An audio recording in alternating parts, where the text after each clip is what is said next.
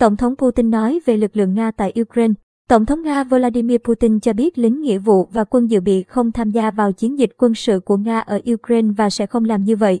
Tôi muốn nhấn mạnh rằng lính nghĩa vụ không và sẽ không tham gia vào các cuộc chiến, và sẽ không có cuộc gọi bổ sung nào của những người dự bị ông nói trong một video cho phụ nữ nhân dịp Ngày Quốc tế Phụ nữ được tổ chức vào ngày 8 tháng 3, được đăng trên trang web của Điện Kremlin.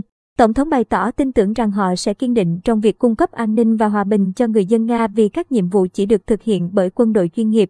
Ông Putin nói với các bà mẹ, vợ, chị gái, cô dâu và bạn gái của các binh sĩ và sĩ quan Nga những người hiện đang chiến đấu bảo vệ nước Nga trong một chiến dịch quân sự đặc biệt.